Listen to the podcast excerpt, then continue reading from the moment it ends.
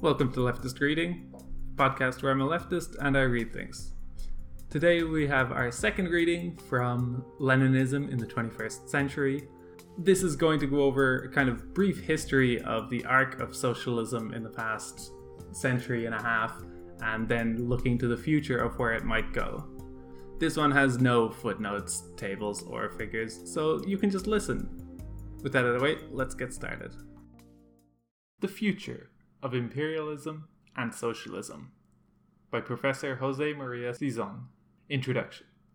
It is difficult or even impossible to discuss and elaborate on the future of imperialism, monopoly capitalism, and socialism without understanding the laws of motion involved in social transformation and the trajectory of developments from the past to the present, especially at this time when imperialism is still dominant and socialism has still to resurge by taking advantage of the persistent economic and financial crises and aggressive wars that manifest the parasitic, violent, decadent, and moribund character of imperialism.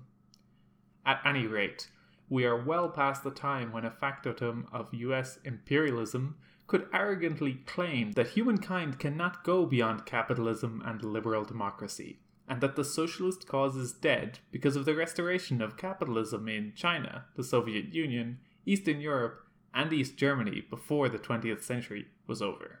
Since then, after boasting of itself as the winner in the Cold War and sole superpower in the unipolar world, the US has hastened its own strategic decline by undermining itself with the high costs of the crisis stricken neoliberal economic policy and the neoconservative policy of aggressive wars.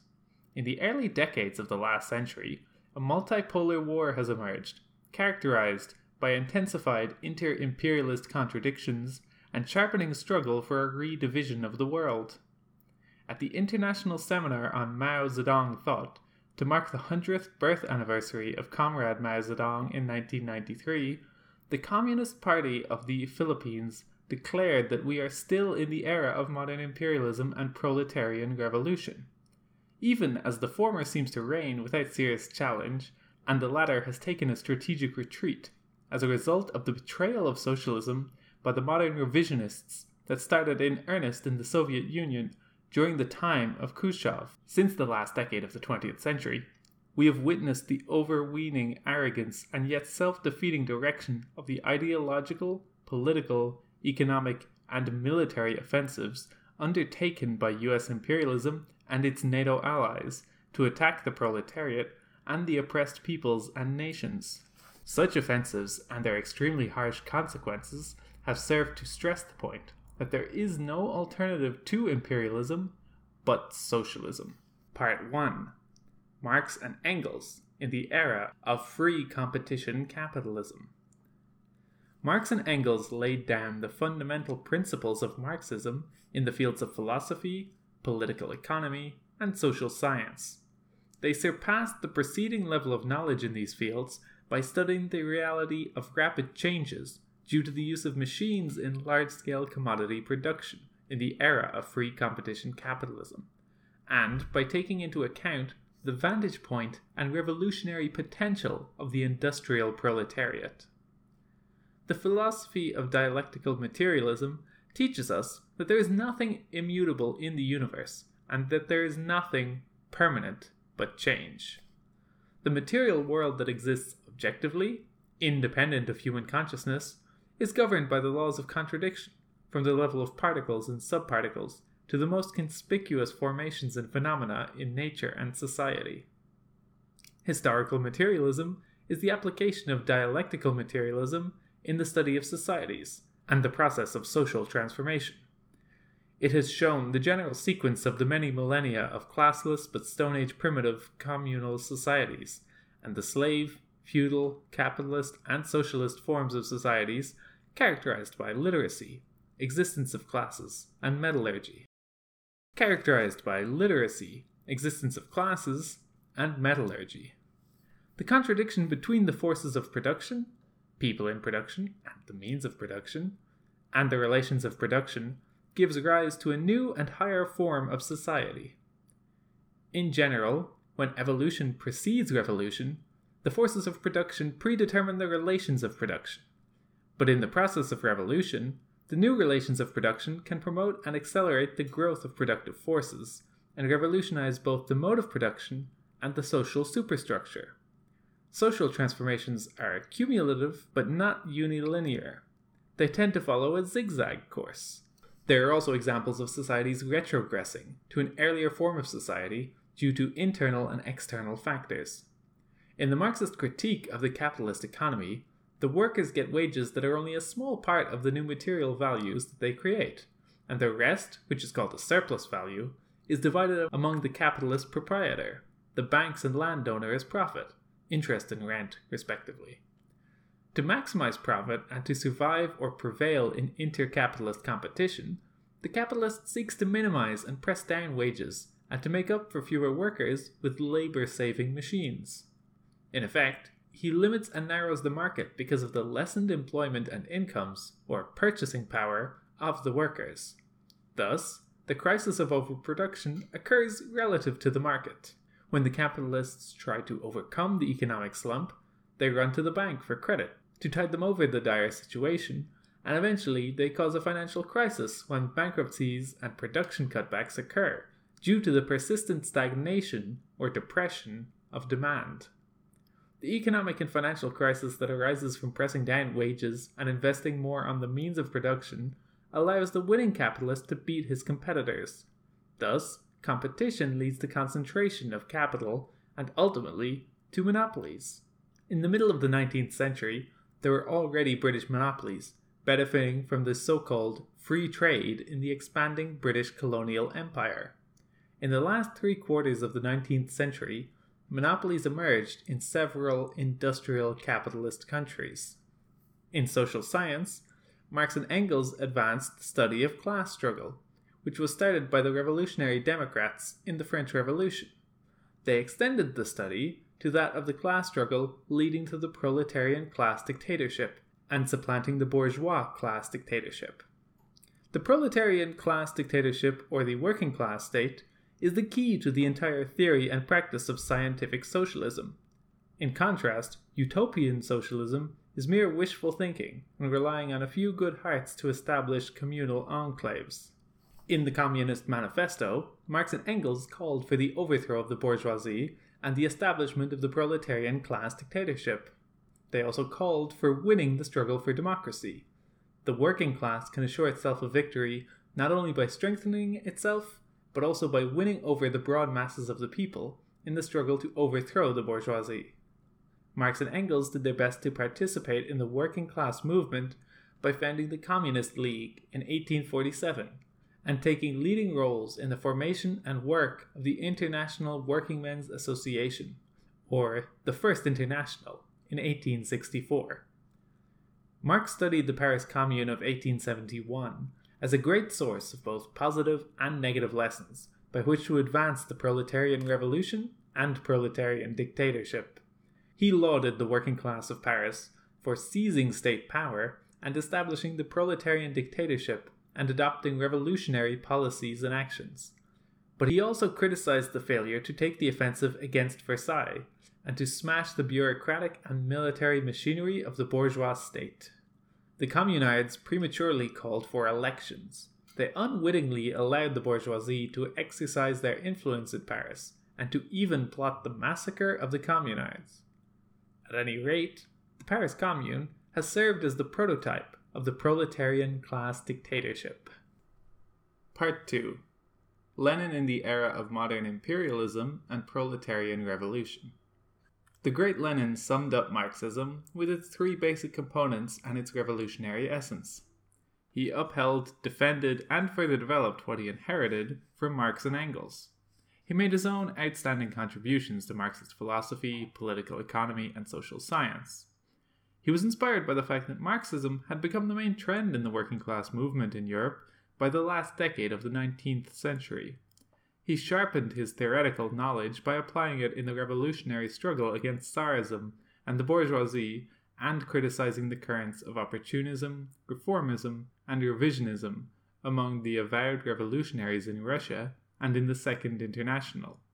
In philosophy, Lenin combated petty bourgeois subjectivist idealism, which poses as third party philosophy between materialism and idealism, or insists on the dualism of the natural and the supernatural, garbs idealism and metaphysics with empiricism or mechanical materialism, and denies dialectical materialism. He maintained the scientific materialist position and pointed to the unity of opposites as the most fundamental law of material dialectics among the three laws of contradiction unity of opposites, negation of the negation, and quantitative change to qualitative change. He elaborated on the law of uneven development to indicate that socialism can arise from the weakest link among the imperialist powers, such as Russia, with a growing bourgeoisie in industrial islands, surrounded by an ocean of medievalism and feudalism, and using a military feudal empire to exploit and oppress various nationalities. Where capitalism is more industrially developed and offers the economic and social conditions for socialism, the bourgeoisie is in a stronger position is in a stronger position to resist and repress the working class movement and the socialist cause. The proletariat is likely to face the state terrorism and has to win the battle for democracy by overthrowing the bourgeois state.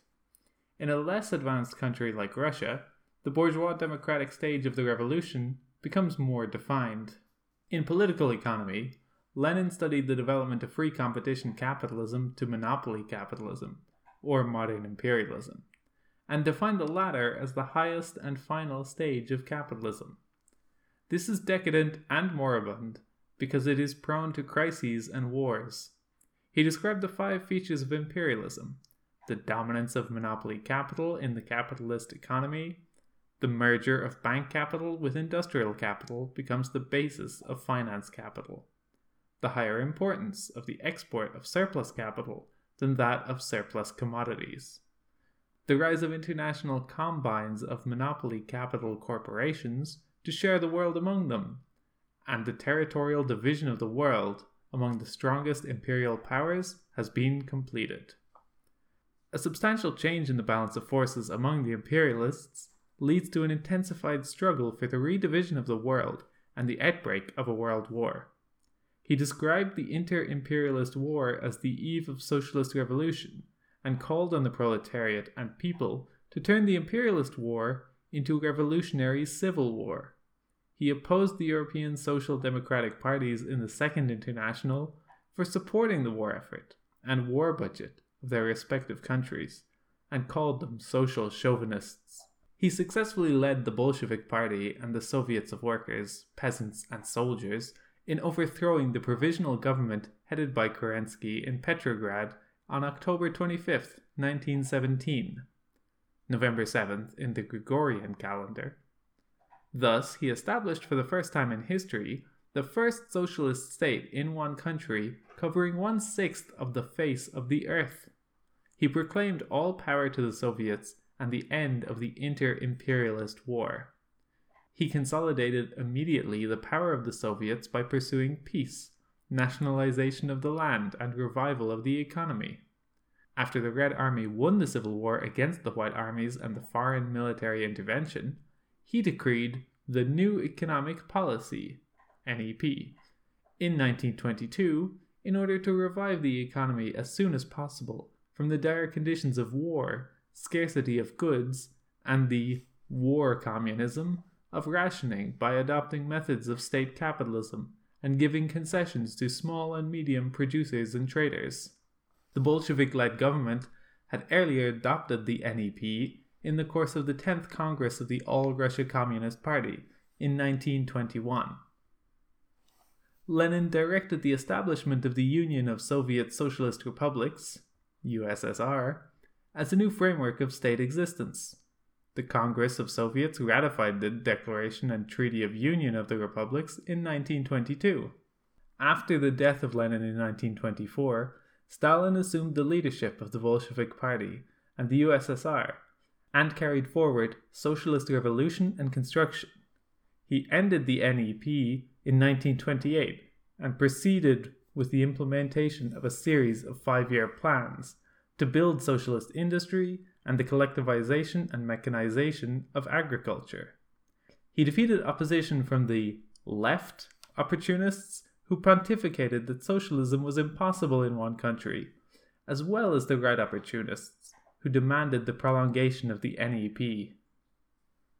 Under the leadership of Stalin and the Communist Party of the Soviet Union, the USSR became a powerful industrial state by 1936. Through the Soviet Constitution, Stalin proclaimed the end of classes and the class struggle, except the one between the Soviet people and the imperialists. This formulation was erroneous because classes and class struggle continue to exist and needed to be handled correctly. In contrast to the Soviet Union, the industrial capitalist countries were beset by the Great Depression, social turmoil, the rise of fascism, and the growing danger of an inter imperialist war. Stalin was ever loyal to Lenin and Leninism and adhered to Marxism Leninism. His merits outweighed his demerits in building socialism. Comrade Mao would later rate him 70% good, in contrast to Khrushchev's total negation of him in 1956. In philosophy, he was sometimes overly focused on the interrelation of conflicting forces that were external to each other. In political economy, he prescribed the full correspondence of the mode of production and the superstructure. In social science, he prematurely declared the end of classes and class struggle in the Soviet Union. In overstating that the Soviet society had become classless, he unwittingly obfuscated the need to enhance the proletarian revolutionary stand, viewpoint, and method, and the need to handle correctly the relations of classes among the people. He tended to deal with his critics and opponents with a heavy iron hand because they were easily cast as enemies of the people.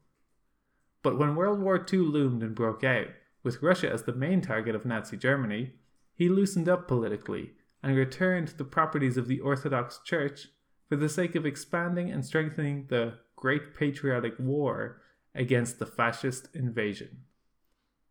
By and large, Stalin was an outstanding communist leader and fighter. He excelled at fighting imperialism and fascism to uphold, defend, and advance socialism in the Soviet Union. He succeeded in building the Soviet socialist economy from 1928 to 1940 and rebuilding it from 1945 to 1953, in developing the educational and cultural system of the working class, in inspiring the Soviet people to fight and defeat Nazi Germany and fascism, in promoting the international communist movement, and in supporting communist led forces to establish people's democracies and socialist states in Eastern Europe, East Germany, China, and Korea as well as movements for national liberation, and in facing up to the US and its imperialist allies in the aftermath of World War II. Part 3 Modern Revisionism and the Restoration of Capitalism. Exactly when it could be said that one third of humanity were in socialist countries led by revolutionary parties of the proletariat, and that the world was divided between the capitalist and socialist camps, Khrushchev delivered his secret speech against Stalin at the 20th Congress of the Communist Party of the Soviet Union in 1956, accusing him of promoting the personality cult, of using this to disregard collective leadership, and resulting in the purges of communist cadres and entire masses. He enumerated 61 allegations of crimes, which were demonstrably false. The speech signaled the rise of modern revisionism in the CPSU and most of the ruling communist parties in Eastern Europe. Modern revisionism may be described as an all round ideological, political, economic, and social line and practice by an avowedly communist ruling party claiming to be engaged in the creative application of Marxism Leninism by undertaking so called reforms that subvert a socialist society and restore capitalism. In contrast, the classical revisionists, the Social Democrats, behave as the tail of bourgeoisie in the bourgeois parliament. The modern revisionists are those at the center of executive power, already in a position to junk socialism and restore capitalism. It is nurtured by a resurgent domestic bourgeoisie and encouraged by the international bourgeoisie. Khrushchev totally negated Stalin and his achievements and denigrated the CPSU and the Soviet proletariat and people for being subservient to his personality cult. He claimed that the proletariat had fulfilled its historic mission of building socialism, that the CPSU and the socialist state were no longer of the proletariat, but of the entire people, that the transition to socialism ought to be peaceful, that the superiority of socialism over capitalism would be proven through peaceful economic competition, and that peaceful coexistence was the general line of the international communist movement. He adopted and carried out reform policies and measures to dismantle the socialist economy. He decentralized the economic ministries and sabotaged central economic planning. He promoted factory egoism, made individual enterprises responsible for their cost and profit accounting, and gave the managers the power to hire and fire workers. In agriculture, he undermined the state and collective farms by enlarging the private plots and the free market, and caused the re emergence of kulaks in large numbers. He put the machine and tractor stations under the ownership of individual collective farms and made these responsible for their own cost and profit accounting. He also caused the planting of the wrong crop on the wrong kind of soil. Khrushchev was held responsible for economic failure and was replaced by Brezhnev as the CPSU General Secretary in 1964 until 1982. The latter posed as someone engaged in re Stalinization of the economy by re centralizing certain ministries and enterprises needed to assure the federal state with funds and to ensure the production of weapons in accordance with Brezhnev's policy of engaging in the arms race with the US and gaining parity in military strength. Many of the reforms taken under Khrushchev persisted to favor the bureaucrat bourgeois the bureaucrat bourgeoisie in collusion with the private bourgeoisie as criminal partner in corrupt practices. Thus, Brezhnevism was called Khrushchevism without Khrushchev. In external relations, Khrushchev prated much about the general line of peaceful coexistence, seeking detente with the US and ending the Cold War but he was quite vicious in withdrawing assistance from China as a result of the ideological debate between the CPC and the CPSU, with the former taking the Marxist Leninist stand against the latter's modern revisionism. He deployed missiles in Cuba in 1961, only to withdraw these quickly upon warning by the US. He avoided giving concrete support to the Vietnamese people's struggle for national liberation. In comparison, Brezhnev adopted an aggressive policy, earning criticism as a social imperialist, socialist in word and imperialist in deed, by invading Czechoslovakia in 1968, attacking Zhenbao Island in the Ussuri River, and deploying a million troops along the Sino Soviet border.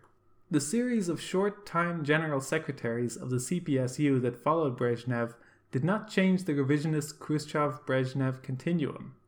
Gorbachev and his teammates, including Yeltsin his collaborator and seeming rival, found this as a convenient ground for ideas, policies, and measures for the rapid and full restoration of capitalism and the collapse of the Soviet Union. Gorbachev engineered the scarcity of consumer goods and encouraged the creation of 500,000 phony cooperatives to enable backdoor sales to consumers who had grown tired of queuing at state owned stores while the Russian mafia, the criminal bourgeoisie, waited for the big prize of privatizing state monopoly assets. No self respecting leader or ruling party of a state would put into question the life of that state by calling for a referendum on it. But Gorbachev did so. On a seemingly different track, Yeltsin separated Russia from the Soviet Union only to form a confederation of independent states, CIS and lay aside the results of the referendum called by Gorbachev to decide the life of the Soviet Union. Even as the majority of the Soviet people voted for continued existence of the Soviet Union, thus the Soviet Union was dissolved on December 25, 1991.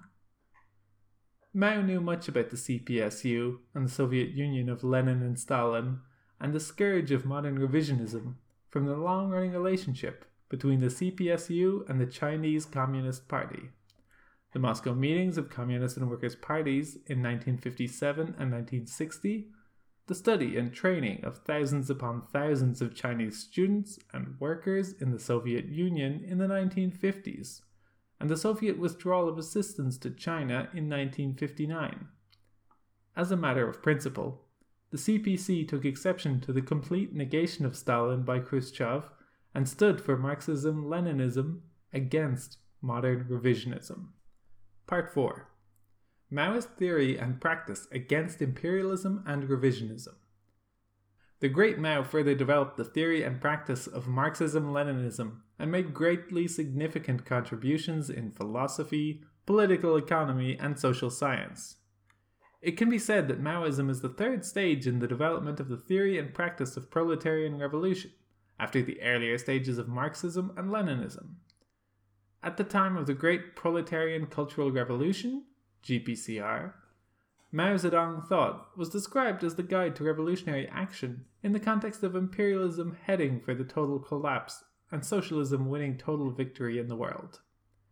But consequent to the successful Dengist coup and defeat of the proletarian revolutionaries in 1976 after the death of Mao and the restoration of capitalism in China itself, and the full restoration of capitalism of revisionist ruled societies in the years of 1989 to 1991, the socialist cause has taken a strategic retreat. To be circumspect and to reflect the current strategic situation, we can say that we are still in the era of imperialism and proletarian revolution. Indeed, imperialism is still dominant, and socialism still needs to resurge. The stage of Maoism can extend to the period of new victories of socialism over imperialism and all reaction in various countries. In philosophy, Mao elaborated on the unity of opposites as the fundamental law of the universe. Contradictions exist everywhere, but they differ in accordance with different nature of different things and processes. There is at once unity and struggle, and it is the struggle that impels things to move and change. In a simple kind of contradiction, the principal aspect determines the character of the temporary unity, or balance, of the opposites. But the secondary aspect has the potential to become the principal aspect by overpowering it. In a complex set of contradictions, the principal contradiction must be determined because its resolution facilitates that of the other contradictions. Mao declares that social practice is the source of knowledge and includes production, class struggle, and scientific experiment. He describes as rising in a series of waves the advance of perceptual and rational knowledge and theory and practice. Mao's penetrating analysis of the unity of opposites stresses the principle of self reliance in the revolutionary struggle. External causes are the condition of change, and internal causes are the basis of change and that external causes become operative through internal causes. In a suitable temperature, an egg changes into a chicken, but no amount of temperature can change a stone into a chicken. In political economy, Mao comprehended the Marxist critique of capitalism and the Leninist critique of monopoly capitalism.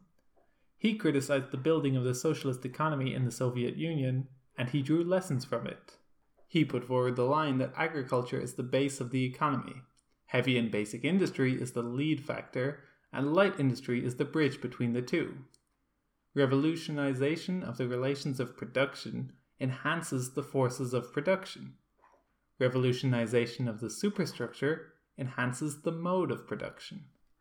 As the bridge between agriculture and heavy and basic industry, light industry serves immediately the consumption and production needs of the people especially the peasant masses, instead of increasing their burden as a result of overaccumulation and overinvestment in heavy and basic industries.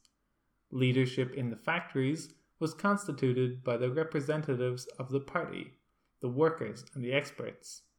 They took turns in working on the bench to keep high their proletarian class stand, know the conditions and needs of the workers, and sustain their close relations with the workers. In social science, Mao made great contributions to the development and victory of the new democratic and socialist stages of the Chinese Revolution. He developed further Lenin's teachings on building the party as the advanced detachment of the working class. He elaborated on the strategy and tactics of protracted people's war, by which the revolutionary forces could accumulate strength in the countryside until they could seize power in the cities. Upon the basic completion of the new democratic revolution, through the seizure of political power, the Revolutionary Party of the Proletariat is in the lead and at the core of the People's Democratic Republic, and ensures that the People's Army under proletarian revolutionary leadership is the main component of the socialist state. Thus, the socialist revolution began in China even as transition measures had to be undertaken in order to complete the land reform and other bourgeois democratic reforms carry out agricultural cooperation, and to socialize the economy. Socialist construction could also begin with the state taking over the commanding heights of the economy, such as the strategic industries, the main sources of raw materials, and the system of transport and communications. After the basic socialization of the entire economy, the right opportunists under Soviet revisionist influence demanded prolongation of the transition measures. But Mao prevailed by launching the Great Leap Forward from 1959 to 1961 in order to establish the communes and socialist industry. This came on time to overcome the imperialist blockade, the Soviet withdrawal of economic cooperation, and the natural calamities. By 1962, China was producing bumper crops in agriculture and building major heavy and light industries. Mao called for a socialist education movement to counter the attacks on his line during and after the Great Leap Forward. Capitalist roaders in the party and state leadership sabotaged the movement to render it ineffective. Ultimately, Mao put forward in 1966 the theory and practice of continuing revolution under proletarian dictatorship through the GPCR in order to combat revisionism, prevent the restoration of capitalism, and consolidate the socialist system. The struggle to consolidate socialism is envisioned as taking a historical epoch, entailing a series of cultural revolutions.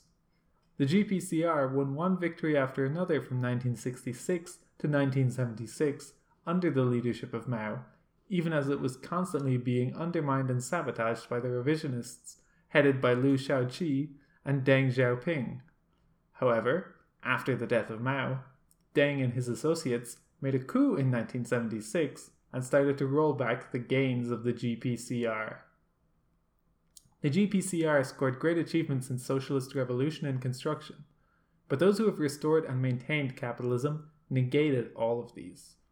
Even the GDP of China had an average annual growth rate of 10% from 1966 to 1976. But this rate would be brought down by the obvious falsification of downside figures by the capitalist roaders after 1976. The Dengist bourgeois counter revolution and capitalist restoration in China have proven conclusively that Mao was correct in posing the problem of modern revisionism and putting forward the theory of continuing revolution under the proletarian dictatorship through the GPCR. The defeat of the GPCR does not mean the invalidation or permanent death of its principles and methods, but these can be studied further developed and propagated to answer the taunt that there is no alternative to capitalism. The lasting value of GPCR is that it posed and answered the question whether socialism can be consolidated and capitalist restoration can be prevented. Lessons can be learned from the victories and defeat of the GPCR. The main attack came from the revisionists, but the Marxist Leninists also committed certain errors. As in the study of the victory and defeat of the Paris Commune in 1871, Questions can be raised and answered, and the tasks of the proletarian revolutionaries can be better defined in a continuing study of the GPCR. During the GPCR, the ideological debate between the CPC and the CPSU intensified. New communist parties were formed to uphold Marxism Leninism Mao Zedong thought and to oppose Soviet modern revisionism. The central committees of Marxist Leninist parties sent permanent and occasional delegations to Beijing, but eventually, by 1974, in its foreign policy and diplomatic relations, China veered towards the right when it defined three worlds the first world of the two superpowers, the US and Soviet Union, the second world of less developed capitalist countries, and the underdeveloped countries in Asia, Africa, and Latin America. The proletarian revolutionaries continued to consider the many countries of the Third World as the mainstay for an international united front with socialist countries against any of the two superpowers. But the Chinese modern revisionists laid stress on rapprochement with the US to lay the ground for alliance with the US and integration in the world capitalist system.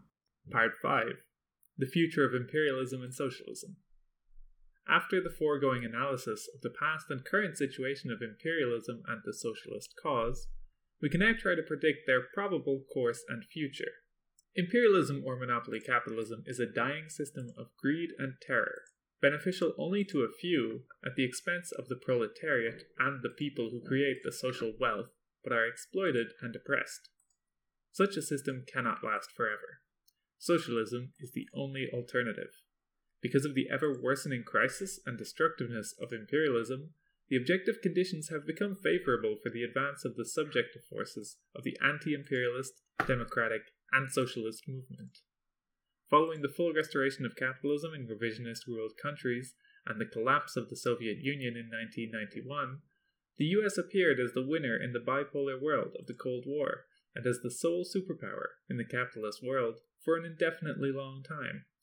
Since then, some people have even imagined that imperialism is forever and that history cannot go beyond capitalism and liberal democracy. However, instead of the promised economic bonanza and so called peace dividends resulting from the full restoration of capitalism in revisionist ruled countries, the US imperialists have carried out ideological, political, economic, and military offensives aimed at further aggrandizing themselves but in fact resulting in extremely high and self debilitating costs, and inciting the people to resist the escalation of exploitation, state terrorism, and wars of aggression. The US originally adopted the neoliberal economic policy as early as 1979 to solve the problem of stagflation. Reagan proceeded to carry out the policy by concentrating on the production of high tech military goods and outsourcing the production of consumer goods in the 1980s. This undermined employment in the manufacture of consumer goods, and the US turned from being the biggest creditor to being the biggest debtor, indebted mainly to Japan, China, and other economies in East Asia. US policymakers calculated that subcontracting sweatshop operations to China would keep it in the world capitalist system, and production of high technology and capital intensive goods and war materiel by the military industrial complex and financialization of the US economy would maintain the US as the number one economic power. After the collapse of the Soviet Union in 1991, the US became more aggressive in the Middle East, Iraq, Central Asia, Afghanistan, and Eastern Europe, Yugoslavia. The trend would continue from the regime of Bush the Elder to that of Clinton in the 1990s. The latter regime estimated that the US could stay as the number one economic and military power by being ahead in information technology, financialization of the economy, and stepping up military production. The high tech boom went bust at the start of the 21st century and signaled the end of the unipolar world with the US as the unchallenged sole superpower. Bush aggravated the US and global economic and financial crisis by undertaking loose credit and other measures that ultimately led to the mortgage meltdown of 2006 to 2008. Bush took advantage of the 9 11 events to declare a perpetual global war on terror, apply the neoconservative policy of aggression using high tech military weapons, further step up war production, and practically boast of this as military Keynesianism to pump prime the economy. When the US unleashed its war of aggression against Iraq on the false pretext that this held nuclear and chemical weapons of mass destruction, China and Russia appeared to support or at least condone the aggressive actions of the US against Iraq. But they could not miss the dangers of US expansionism to them, and noticed how the US was undermining itself with the extremely high costs of aggression and the soaring US public debt. Thus, they had become more determined to strengthen the BRICS economic bloc for the purpose of economic development, independent of the US and the multilateral agencies it controls and formed the Shanghai Cooperation Organization for the purpose of collective security. A multipolar world has arisen to replace the US dominated unipolar world. This is the result of China and Russia joining the ranks of the capitalist powers, changing the balance of forces in the world capitalist system, and ending the status of the US as the unchallenged sole superpower. All the capitalist and imperialist powers are beset now by socio-economic and political crisis, and are escalating their economic competition and political rivalry. Inter imperialist contradictions are intensifying. The imperialist powers are driven to redivide the world. In the process, they aggravate the crisis and further engage in wars. Wars are going on in around 50 countries today. They have grown in number since 1968 and have been caused by imperialism and domestic reaction. In the face of the ever worsening crisis of monopoly capitalism and the spread of wars, we can confidently say that imperialism is doomed and that we are on the eve of a worldwide upsurge of the socialist revolution. We are in transition from a world dominated by imperialism to one in which socialism would resurge and become more established than ever before. The objective conditions for advancing the anti imperialist, democratic, and socialist movements are favourable, but the subjective forces of the revolution must take advantage of such conditions and wage fierce anti imperialist and class struggle against the exploitative and oppressive classes. As a result of the temporary defeat and strategic retreat of the socialist cause, the imperialists have carried out a policy of doing everything to exploit the proletariat and broad masses of the people and to extract super profits. They have adopted unprecedentedly higher technology for civil and military production and for communications and transport. The result is a severe contradiction between the means of production and the people in production, and between the forces of social production and the capitalist relations of private appropriation. It is the root cause of the recurrent and cumulative economic and financial crisis and the outbreak of aggressive wars. After the monopoly capitalists benefited from said technology, the proletariat and people take their turn in wielding it to carry out socialist revolution and construction. The high social character of high technology production suits socialism rather than monopoly capitalism. The recurrence of the crisis of overproduction and the propensity of the imperialist power to engage in state terrorism and launch wars of aggression generate social turmoil and goad the people to engage in anti imperialist and democratic struggles and grasp socialism as the only lasting alternative to capitalism. Anyone who says now that history cannot go beyond capitalism and liberal democracy would be considered a nutcase. The people's demand is to get rid of capitalism. The calls for studying and applying the revolutionary principles and accomplishments of Marx, Engels, Lenin, Stalin, and Mao are resounding.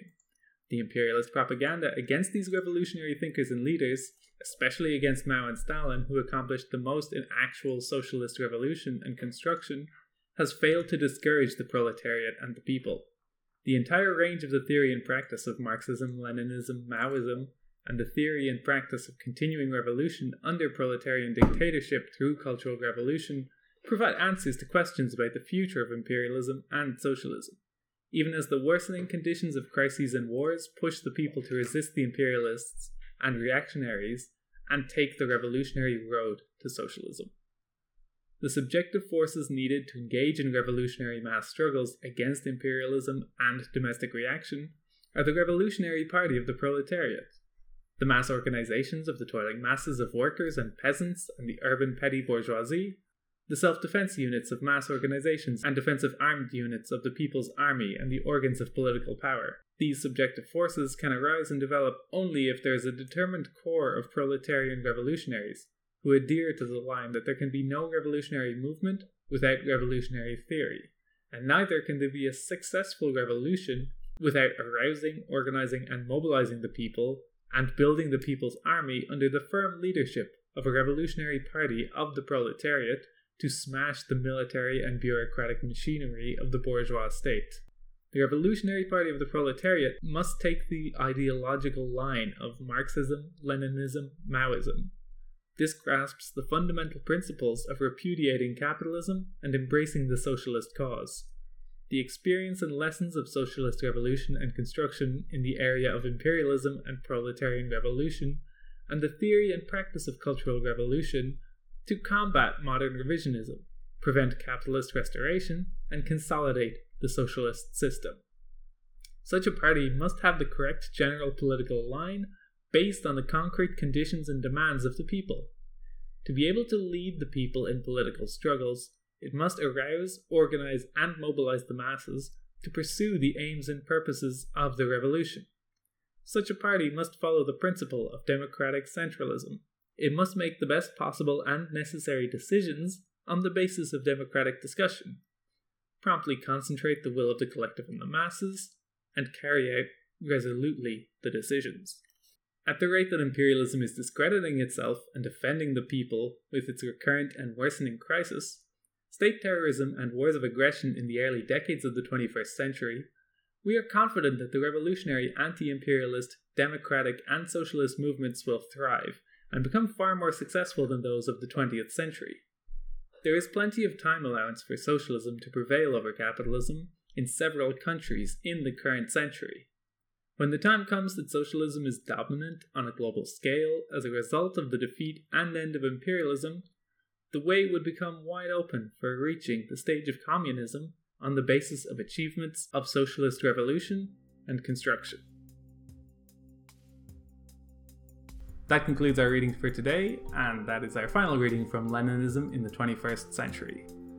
The ending of that makes me interested in both reading some of Mao's work and also reading about the actual history of the rise and fall of socialism in these countries because I know extremely little about it. But next week we'll instead be reading The Conquest of Bread, which is a foundational anarchism book, which I also know nothing about. If you have any questions, comments, corrections, or suggestions about books I should read, then you can email leftistreading at gmail.com or contact the Twitter at leftistreading. This show is hosted on the Abnormal Mapping Network. If you go to abnormalmapping.com, you can find lots of podcasts about books, video games, anime, and so forth. The intro and outro music is Decisions by Eric Matyas. You can find it and more of his work at soundimage.org. That's all for this week. Thank you for listening and keep reading.